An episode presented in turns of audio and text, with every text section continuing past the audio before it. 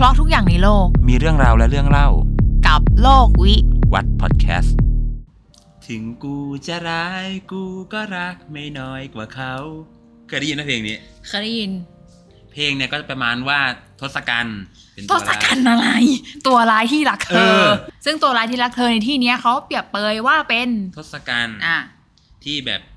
รักนางสีดานะแต่นางสีดาก็ไม่รักอะก็คือเป็นตัวร้ายแหละเพราะเป็นใช่ตัวร้ายใช่ไหมเธอเลยไม่รักพอพูดถึง ความหมายของทศกัณฐ์เนี่ยมันมีเพลงหนึ่งของพี่โจอีบอยร้องยังไง มันมีท่อนประมาณว่าใครจะรู้ว่าทศกัณฐ์รักนางสีดามากกว่าเท่าไหร่ เรื่องที่คนเข้าใจผิดเนี่ยเรื่องตัวร้ายที่รักเธอสีดากับทศกัณฐ์เนี่ยอืมที่จริงเรื่องมันเป็นอย่างนี้อืมก็คือทศกัณฐ์เนี่ยเป็นยักษ์เจ้ากรุงลงกาที่มีฤทธิ์มาก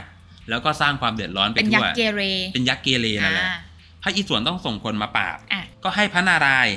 อวตารลงมาเป็นพระรามอะแล้วก็ชายาของพระนารายณ์คือ พระแม่ลักษมีอะอวตารลงมาเป็นลูกของทศกัณฐ์ก็คือนางสีดา แต่อะตอนนั้นยังไม่ได้ชื่อนางสีดานะอะจะได้ชื่อนี้ทีหลังอะเกิดกับนางมณโทอืมซึ่งตอนเกิดมาเนี่ยลูกคนเนี้ย ไม่ร้องเหมือนเด็กปกติอืมแทนที่จะร้องอูแวอูแวเหมือนเด็กปกติอืมกลับร้องว่าผ่านลาบอ่าผ่านลาบซึ่งลาบตัวเนี้ย แปลว่ายักษ์อะร้องว่าผ่านลาบอยู่สามครั้งก็ไม่เป็นมงคลแล้วไม่เป็นมงคลแล้วอะ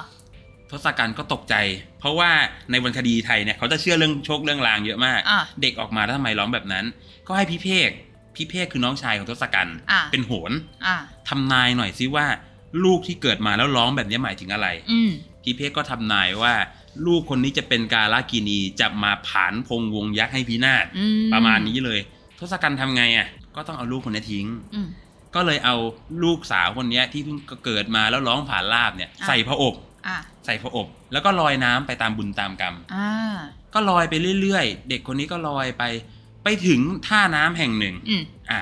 มีฤาษีองค์หนึ่งชื่อเท้าชนกอืมเท้าชนกเนี่ยเป็นเจ้าเมืองมิถิลาอืมแต่ช่วงนั้นท่านมาบวชอยู่ ท่านเห็นพระอบลอยน้ำมาก็ลองเปิดดูอ้าวมีเด็กผู้หญิงอยู่ในพระอบอะแต่เท้าชนกเป็นฤาษีเลี้ยงไม่ได้ เลี้ยงไม่ได้ทำยังไง เอาไปฝังดินไว้ก่อน คือในตัวบทเขียนไว้ว่า เอาไปฝังดินอะนึกนึกภาพนะอะเอาไปพระอบ อันเนี้ยแหละที่รู้ว่ามีเด็กผู้หญิงอะอะฝังดิน ซ่อนไว้ก่อน ซ่อนไว้ก่อนอะก็บวชต่อ เวลาก็ผ่านไปนาน นานแค่ไหน คิดว่าประมาณสิบกว่าปี พอเท้าชานกจะศึกใช่ไหมเออจะกลับไปคลองราช ก็นึกได้ว่าฝังเด็กเอาไว้ในพระอบเหมือนเดิม แต่ว่า ฝังไว้ตรงไหนอะมันต้องสิบกว่าปีแล้วอะก็ทำพิธีไถดินเสี่ยงทายอ่าว่าถ้าจะมีบุญวาสนาขอให้กลับมาเจอกัน ไถก็ไปสะดุดกับพระอบอะก็เปิดออกมาคราวนี้จากเด็กตัวเล็กๆกลายเป็นผู้หญิงวัยไม่แรกรุ่นตายด้วยไม่ตายแล้วโดนโตฝังไว้ด้สิบวยกว่าปีไม่ตายใช่โตอีกต่างหากก็พวกเทพารักษ์พวกอะไรก็เลี้ยงไว้ ก็เลยตั้งชื่อว่าสีดา ซึ่งแปลว่า คันไถ อ่าโอเค ก็พอจะเห็นรูทแล้วของเขาเรียกว่าอะไรอะเชื้อสายของทศกัณฐ์และนางสีดา ทีนี้ต่อมานางสีดาเนาะก็ได้แต่งงานกับพระรามอะเรื่องมันมาถึงจุดหักเหตรงนี้ ว่าพระรามเนี่ยมีปัญหาเรื่องราชสมบัติอะทำให้ต้องออกบวชเป็นนักพจน์ในป่า 14 ปี มีปัญหาเรื่องราชสมบัติมีปัญหาเรื่องราชสมบัติจริงโอเคๆก็คือจะต้องสละราชสมบัติไปสัก 14 ปีอะให้น้องชายขึ้นครองก่อนใช่พลักษณ์ไหมไม่ใช่ไม่ใช่ ก็จะมีน้องชายอีกหลายคนอ่าพระรามออกบวชเนี่ย นางสีดาซึ่งเป็นมเหสีเนาะอืมแล้วก็พระลักษณ์ที่เป็นน้องชายอีกคนหนึ่งเนี่ย ขอตามเสด็จไปด้วย ก็มาอยู่ด้วยกันมาอสามยู่ด้ควยนก็ไปอยู่ในอาสมกลางป่า วันหนึ่งเนี่ย น้องสาวคนหนึ่งของทศกัณฐ์อ่า ชื่อว่านางสัมมนักขาอะนางสัมมนักขาเนี่ย เดินเที่ยวอยู่ในป่า แล้วไปเจอกับอาสมของพระรามอะก็เห็นว่าอืมนักพจน์หนุ่มคนนี้รูปร่างหล่อเหลาอ่าเข้าไปคุยอะอยากได้ พระรามไม่สนใจเพราะอะไร มีเมียแล้ว ใช่เขามีเมียแล้วเออ นางสัมมนักขาก็เลยจะทำร้ายนางสีดาอะเพราะคิดว่าถ้านางสีดาตายไปสักคนหนึ่งพระอะรามจะต้องชอบตัวเองอ่าความคิดคลั่งรักสุดๆคลั่งรักสุดอะๆพอนางจะทำร้ายนางสีดาเกิดอะไรขึ้น ก็โดนพระลักษณ์สิพระลักษณ์ก็เลยจับนางสมณขาเนี่ยตัดหูตัดจมูกนะ ไม่ตายด้วย ตัดตัดไปปลายอย่าไปตัดอ๋อลึกโอสิเคประมาณว่าทำให้อับอายประมาณว่าอะอย่าทำตัวแบบนี้อีก นางก็อายก็แค้นทำไงเจ๊เดาได้เลย ขี่ม้าสามศอก ไปฟ้องทศกัณฐ์อืมทำจริง ๆ ไปฟ้องทศกัณฐ์วิธีฟ้องนางก็เล่าว่าโดนทำอย่างนั้นอย่างนี้เสร็จแล้วก็บอกว่าวินางสีดาสวยนะที่จริงอะอะสวยขนาดนั้นสวยขนาดนี้ทศกัณฐ์ก็ เคลิ้มแล้วก็เหมือนไปเป่าหูแหละว่าให้ใช่ทศกัณฐ์น่ะมาชอบนางสีดาซะจะได้หมดคู่แข่งใช่ทศกัณฐ์ก็เลยไปดูอะเกิดชอบเป็นรักแรกพบขึ้นมาอ่าทั้งที่เขามีผัวอยู่แล้วใช่ก็เลยวางแผนอย่างนี้อะให้ยักษ์ตัวหนึ่งชื่อมารีดอะเคยได้ยินไหมเคยได้ยินมารีดแปลงเป็นกวาง ใช่มารีดแปลงเป็นกวาง ให้มารีดเนี่ยแปลงเป็นกวาง ไปเดินโฉบอยู่แถวๆหน้าอาสมอ่านางสีดาเห็นเป็นยังไง เห็นอยากกวางทองได้อยากได้อะก็บอกพระรามพระลักษณ์ว่า ตามกวางให้หน่อยอะพระรามพระลักษณ์ก็ตังหงิดตังหงิดว่ามันแปลกๆอะเออแต่แต่เมียลบเล้าอะก็ออกตามอะตามไปได้กลางทางอะก็แผงสอนใส่กวางอืมกวางก็โดนสอนกลายร่างกลายเป็นยักษ์อืมแล้วก็ร้องเป็นเสียงพระรามว่าโดนทำร้ายอะนางสีดาอยู่ในอาสมได้ยินก็ออกมาตามทศกัณฐ์ก็อาศัยจังหวะเนี้ยแหละ ไปฉุดเอานางสีดามาเรียบร้อยแล้วก็เอากลับไปที่ เอาไปที่กรุงลงกาให้อยู่ในอุทยานหลวงอะก็คือซ่อนไว้ก่อนนางมณโทยังไม่เห็น รู้ตั้งแต่แรกนางมณโทรู้ว่าเอามา แต่ก็ทำอะไรทศกัณฐ์ไม่ได้หรอกเพราะอะทศกัณฐ์ก็เป็นพญายักษ์อะอืมตัวทศกัณฐ์เนี่ยก็พยายามจีบ พยายามจะเข้าใกล้พยายามจะใกล้ชิด ใช่ ก็อะโดนด่าสาดเสียเทเสียแค่ไหนทศกัณฐ์ก็ไม่โกรธนะอะบอกชอบฟังเพราะว่าเสียงนางสีดาเพราะดีอ่าข้างรักสุด แล้วเหมือนเจ๊เคยได้ยินมาว่าทศกัณฐ์เนี่ยไม่สามารถโดนตัวนางสีดาได้เพราะจะร้อนจริงปะ ใช่เพราะว่าตัวนางสีดาเป็นพระแม่ลักษมีอวตารอย่าลืมอ่ามีมีบุญญาสูงส่งอะพญายักษ์ทศกัณฐ์แตะตัวไม่ได้พอเอาตัวนางสีดามาเนี่ย มันก็เป็นเหตุให้พระรามเนี่ยยกทัพมาทำสงคราม แย่งนางคืนอืมทศกัณฐ์ก็คิดอุบายแบบนี้อืมว่าให้นางเบญจกายเคยได้ยินไหมนางเบญจกายอะซึ่งเป็นหลานทศกัณฐ์เนาะปลอมตัวเป็นนางสีดาลอยเป็นซากศพไปตามน้ำอืมไปหลอกพระราม แต่พระรามก็รู้ทันไงเรื่องเนี้ยทศกัณฐ์ก็พยายามหาวิธีพวกเนี้ยเสมอเสมอ แล้วมันเหมือนตอนที่นางเบญจกายอะแปลงกายเป็นนางสีดาทศกัณฐ์เคยเกือบจะอดใจไม่ไหว ใช่คือพยายามจะปั้มแล้ว ใช่ แต่ว่าตั้งสติได้ก่อนว่าอันนั้นหลานนะไม่ใช่สีดาอันจนี้ริคืองแบบว่าข้างรักสุดๆข้างรักสุดๆ ในระหว่างช่วงนั้นใช่ไหมอืมนางสีดาก็ต้องอดทนนะกับเรื่องที่มันเกิดขึ้นความกดดันต่างๆอะ่ะๆอะ จนถึงที่สุดครั้งหนึ่งนางทนไม่ไหวอืมจะผูกคอตายอืมไม่ใช่จะผูกนะ ผูกแล้วกำลังจะกระโจนหานุมานมาช่วยไว้ได้ทันก็เลยยังไม่ตาย แล้วหลายคนอะอาจจะสงสัยคือตอนแรกอะเจ๊ก็สงสัยเหมือนกันว่า ในเมื่อหนุมานมาช่วยได้ขนาดนั้นแล้วอะทำไมไม่พากลับไปเลยอะไรเงี้ย ซึ่ง มันเป็นความต้องการของนางสีดาเอง เขาไม่อยากให้ถูกมองว่าถูกยักษ์ลากไป ถูกลิงลากมาอะไรอย่างนี้ ก็บอกหนุมานไปแหละนางสีดาว่า ให้พระรามยกพยุหะโยธาหาร มาทำการนรงค์อะไรก็ว่าไปอืมเอานางกลับคืนไปแล้วก็ให้ประหารผ่านพงวงยักษ์ไปซะ ซึ่งศึกสงครามอะก็ดำเนินอย่างยาวนานมากเพราะว่าทศกัณฐ์เนี่ยเป็นยักษ์ที่ฆ่าได้ตายยากมากเพราะว่าเขาอะเอากล่องดวงใจอะเก็บเอาไว้อีกที่หนึ่งแต่ตอนสุดท้ายเนี่ยหนุมานก็ไปเอามาได้ใช่ก็ถือเป็นอันสิ้นสงคราม อยากรู้อย่างหนึ่งแม้กระทั่งจนตอนที่ตายแล้วเนี่ยทศกัณฐ์รู้ไหมว่าสีดาเป็นลูกตัวเอง ไม่ได้บอกไว้ชัดนะ แต่รู้ว่าคนที่ฆ่าตัวเองเนี่ยพระรามเนี่ยเป็นพระนารายณ์อวตารอ่าอันเนี้ยก็เป็นเรื่องเคสแรกของตัวร้ายที่รักเธอ เรามาที่เคสที่สองกันบ้าง คือเรื่องของนางผีเสื้อสมุทรที่เขาบอกกันว่าพระอภัยมณีไม่รักนางผีเสื้อสมุทรเพราะว่านางเป็นยักษ์หรือเปล่า เพราะนางไม่สวยหรือเปล่า ตอนที่เป็นมนุษย์ก็ยังเห็นรักกันดีอยู่เลย beauty standard สุดที่พระพายมณีไม่รักนางผีเสื้อสมุทรเนี่ยอะไม่ใช่เพราะนางเป็นยักษ์นะๆอะแต่เพราะว่ามันเป็นเคสการลักพาตัวตั้งแต่แรก คือเรื่องพระอภัยมณีเนี่ยอะ ตัวพระอภัยมณีเนี่ยโดนเนรเทศออกจากเมืองของตัวเองอืมเพราะว่าพ่อให้ไปเรียนวิชายุทธไปเรียนเป่าปีซะอย่างเงี้ยใช่วันคดีไทยเรื่องไหนมีคนไม่โดนเนรเทศบ้างวะไม่มีมีทุกเดี๋ยวเรื่องแล้วพูดมาโดนเนรเทศทุกเรื่องอะเอกลับอมาและต่อเหตุผลเหตุผลนี่คือตลกมากแบบลูกไปเรียนเป่าปีก็ลูกเอาไปไปเรียนอยู่ปที่อื่นซะอยู่ที่อื่นซะเออลูกแบบคลอดลูกเป็นท่อนไม้อะมึงไปอยู่ที่อื่นซะอะไรเงี้ยอะโอเคพระอภัยมณีใช่ไหมก็โดนเนรเทศออกมา ระหว่างทางก็ดันโดนนางผีเสื้อสมุทรมาจับตัวไปเห็นแล้วชอบ ก็ลักพาตัวไปอืมก็ไปไว้ที่ถ้ำของนางอะแหละ แล้วนางก็แปลงร่างเป็นมนุษย์ผู้หญิงมนุษย์ปกติเออแต่พระอภัยมณีก็รู้อยู่แก่ใจแหละว่า ไม่ได้อยู่กับคน ใช่แต่แบบอะสมมติเป็นเราอย่างเงี้ยโดนยักษ์จับตัวมาขัดขืนโดนฆ่าตายทำไงวะก็อยู่ไปเรื่อยๆจนมีลูกด้วยกัน ชื่อว่าสินสมุสิทนรสมุทรอ่าวันหนึ่งสินสมุทร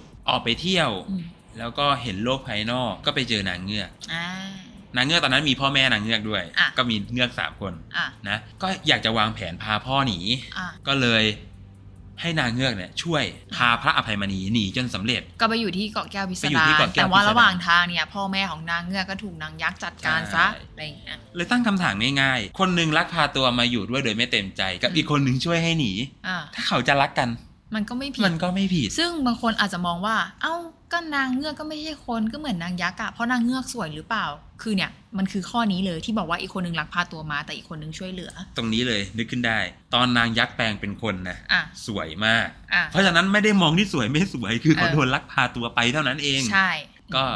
อยากให้ทำความเข้าใจกับตัวเรื่องนี้ใหม่ ใช่ ก็เป็นอีกเรื่องหนึ่งที่แบบคนเข้าใจผิดเยอะ ๆ อะไรเงี้ยซึ่งแบบ เออเพราะเป็นเพราะเป็นยักษ์อะก็เพราะเป็นตัวร้ายไงเธอเลยไม่รัก เพราะเหตุผลของการไม่รักมันโกหกเสมอ ใช่ แต่คือแบบกูโดนลักพาตัวไง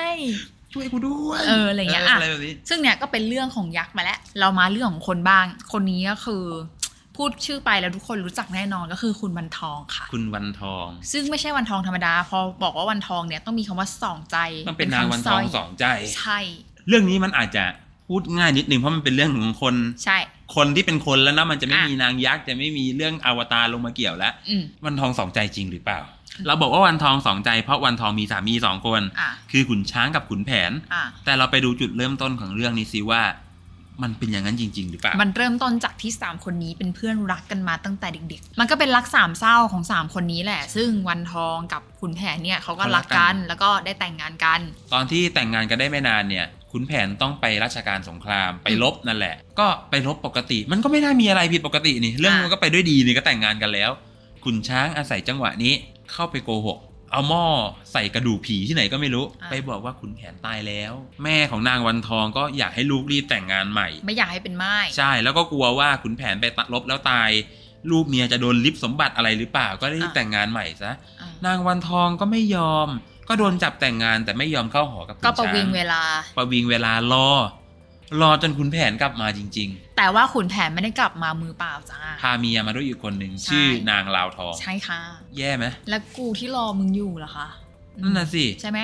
นางก็เสียใจมาก อืม ขุนแผนกลับมาถึงปุ๊บเห็นอ้าววันทองแต่งขุนช้าง อืมโมโหกลับบ้านเลย แล้วที่มึงพาคนอื่นมานั่นไง ใช่ไหมเออ ขุนช้างก็อาศัยจังหวะเนี้ยมาฉุดนางวันทองเข้าหอไปอืมก็ได้เสียเป็นสามีภรรยากัน แต่ถึงกันนั้นวันทองก็ยังมิได้รักคุณช้างก็ยังไม่ได้รักขุนช้างอืมตัดมาที่ขุนแผนอืมได้สติว่ะ เออ เอ้ากูทำอะไรลงไปอ่าจะไปเอาเมียคืนไปเอาเมียคืนก็ไปฉุดกลับมาก็อีกไปฉุดกลับมาอีก มันก็เป็นเรื่องเป็นราวแล้วก็ขุนช้างก็ไปฟ้องพระพันวษาอะซึ่งเป็นกษัตริย์อยุธยาอืมท่านก็ตัดสินว่าอ้าวขุนช้างผิดนี่ผัวเขาไปลบแล้วมึงไปแย่งเมียเขามาอืมก็ตัดสินให้ ขุนแผนเนี่ยได้นางวันทองกลับคืนไปพอกลับไปได้ใช่ไหมอยู่ด้วยกันน่าจะดีแล้วเออขุนแผนก็มีเรื่องติดคุกอีกอะขุนช้างทำไงอะขุนแผนติดคุกแล้ว รออะไรอะฉุดไปฉุดมนางวันทองคืน แต่รอบนี้นางวันทองท้องไปแล้ว มีภายงาม ใช่ท้องไปกับขุนแผนอืมก็มีลูกคือพายงามเนี่ยแหอืละมพอมีลูกที่คือพายงามเนี่ยขุนช้างก็ไม่รักลูกคนนี้ดิ ก็ต้องแกล้งดิ ก็รู้ดินี่ลูกของขุนแผนอะไม่ได้แกล้งเฉยๆนะ วางแผนฆ่าด้วยซ้ำใช่พายงามก็รู้ ว่าตัวเองอยู่ไม่ได้แล้ว พายงามก็หนีไปอยู่กับนางทองประสีอืมก็เป็นย่าเนาะก็คือเป็นแม่ของขุนแผนโอเคอ่าก็พายงามก็โตมาเรื่อยๆ ก็ได้รับราชการอะกับพระพันวษาอีกแล้วอ่าก็อยู่ไปเรื่อยๆ ก็ทำราชการได้ดี ตอนนั้นเกิดศึกที่เมืองเชียงใหม่อืมไม่มีใครไปรบได้อะพายงามก็เลยทูลพระพันวษาว่า ขอเอาพ่อออกมาจากคุก ติดคุกนานมากเลยนะอ่าจนลูกโตอะใช่ ขอเอาพ่อออกจากคุกเพื่อไปรบที่เมืองเชียงใหม่ด้วยกันอ่า ก็ไปทำสงครามได้ความชอบกลับมาอ่าก็อยากมีครอบครัวพร้อมหน้าพร้อมตากับเขาบ้างทำยังไงอะ ก็เลยไปฉุดเอานางวันทองทำไมไม่บอกดีๆว่า ไปฉุดนางวันทองที่อยู่กับขุนช้างให้อะกลับมาอยู่กับพ่ออ่าคราวนี้ขุนช้างถวายดีกาเป็นเรื่องเป็นราวใหญ่โตเลยอ่าพระพันภาษาก็แบบหลายรอบแล้วนะพวกมึงอะอ่าก็เรียก ทั้งสามสี่คนนี้เข้ามาพร้อมกันอืมก็มีนางวันทอง มีขุนแผนขุนช้าง แล้วก็พายงามอืมเถียงกันไปเถียงกันมาว่าจะให้ไปอยู่กับใครอ่าพระพันภาษาก็ให้นางวันทองเลือกตัดสินใจเลยอะจะไปอยู่กับขุนแผน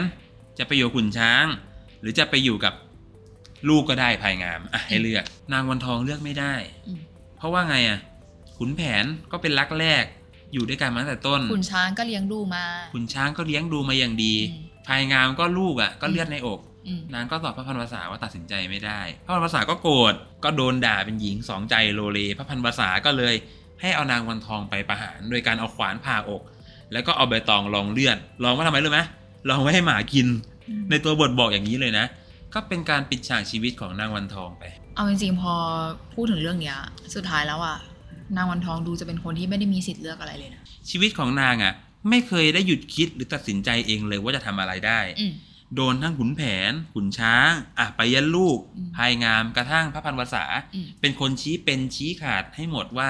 ชีวิตไปทางนี้ไปทางนี้สุดท้ายคือโดนชี้ให้ตายอืมก็คือคนอื่นเป็นคนจัดการให้นางหมดเลย ซึ่งปัจจุบันอะเราว่าความเท่าเทียมอะในสังคมมันเกิดขึ้นแล้วอะเราก็ไม่อยากให้เรื่องพวกเนี้ยมันเป็นเรื่องที่ถูกพูดถึงแค่ในนามธรรมและอีกเรื่องหนึ่งที่เจ๊สงสัยก็คือเรื่องแบบ การเข้าใจผิดในวรรณคดีอะไรเงี้ยทำไมมันถึงเกิดขึ้นเยอะ มันเป็นเพราะว่าการเรียนการสอนวรรณคดีในไทยเนี่ยเหมือนจะให้ความสำคัญอืมแต่แต่ที่จริงไม่ได้ให้เลยอืมการวิเคราะห์การวิจารณ์วรรณคดีเนี่ยมันต้องทำในเฉพาะสิ่งที่เขาเขียนไว้อืมอย่าไปเหนือกว่านั้น เพราะแต่ถ้าเกิดเป็นต่างประเทศเนี่ยเขาจะให้ความสำคัญกับพวกวรรณคดีมาก เพราะว่ามันคือรากเหง้าอืมมันคือต้นตอปัญญาของเขาอืมเพื่อที่ว่าเขาจะเข้าใจความคิดของคนโบราณอะในการทำความรู้จักปัจจุบันกับอนาคตได้ และนี่ก็คือโลกวี What Podcast